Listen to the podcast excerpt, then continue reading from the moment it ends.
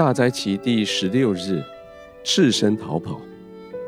马可福音十四章五十到五十二节。这时，所有的门徒都离弃他，逃跑了。有一个青年身上只披着一块麻布，跟在耶稣背后。他们抓他，可是他丢下那块布，赤着身子逃跑了。忽然出现的这个青年，不知道哪里来的。这个人后来去了哪里，也没有记载。他留给历史的，就只有这件糗事。赤身逃跑，在惊吓之中，赤身逃跑。没有人知道他是谁，只知道他赤身逃跑。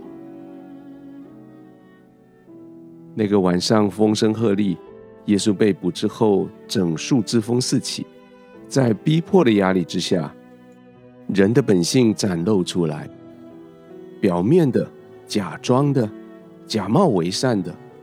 全经不起逼迫的大火，都被烧为灰烬。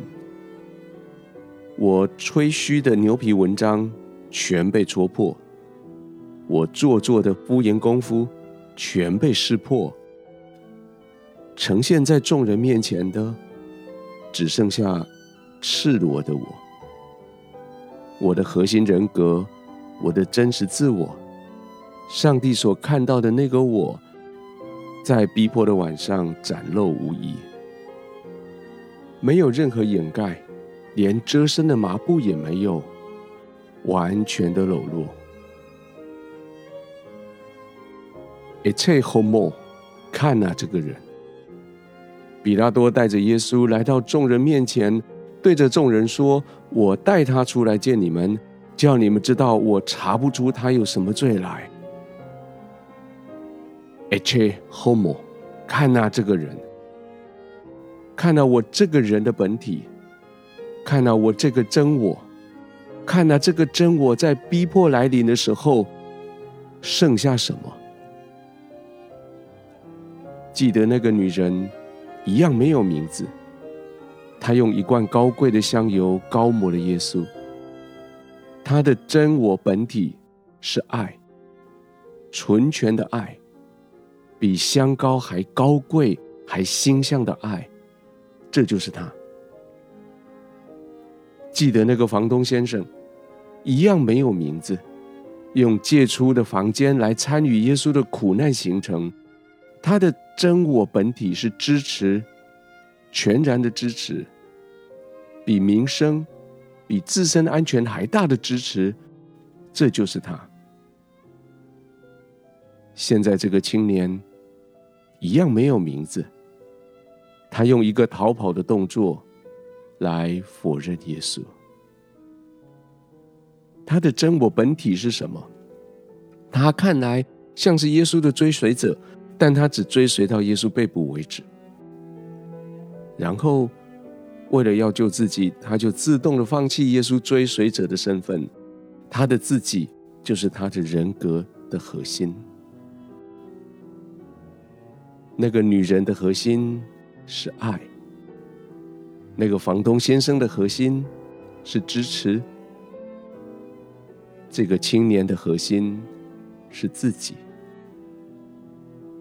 三个人都没有名字，可是三个人都被千古纪念。一个被羡慕，一个被赞赏，一个却被叹息。在一样的情境下，我会是怎样的一个人？或是说，情境将会证明我是怎样的一个人？耶稣老早就警告过我，至少三次。耶稣预言他自己的死亡与受苦，至少三次。耶稣提醒我，如果我要跟随他，就要舍己，背起自己的十字架来跟随他。凡要救自己生命的，必丧掉生命；凡为我的福音丧掉生命的，必救了生命。变卖你所有的，你还要来跟从我。我所喝的杯，你们也要喝。那杯，我和所有的门徒一样，听到了，也同意了。当时我说我们能，我说我能喝，我就是能喝，我不是说谎，我不是撑面子，我相信我能喝，我相信我能为耶稣做任何事情。这些在我们受训的时候，在耶稣跟我们同在的时候，我信誓旦旦；在小组聚会的时候，在主日欢庆的时候，在敬拜的时候，在医治培灵特会的时候，在私人灵修 QT 的时候，在神学研究、在宣教预备的时候，我都完完全全的相信，完完全全的自信，说我能喝。然后，那个杯放在我的面前。现在我得面对真实的世界，真实的世界一点都不友善。我的行动就是我的语言，我的语言可以不坦白，可是我的行动却无法说谎。可是主啊，你知道他们要抓我，他们要抓我。突然之间，我不再是观察者，我已经深陷其中。他们抓着我最后的一件财产，就是我的麻布，我该怎么办？我该变卖所有的吗？我当然要变卖所有的，为了要救自己。所以我只好放弃麻布，赤身逃跑。不然，耶稣，你要我怎么办？那时候你已经不再是一个勇者，你不再能保护我。你自己也自身难保，你也在受苦，你要我跟你在一起，你要我陪你受苦，你知道吗？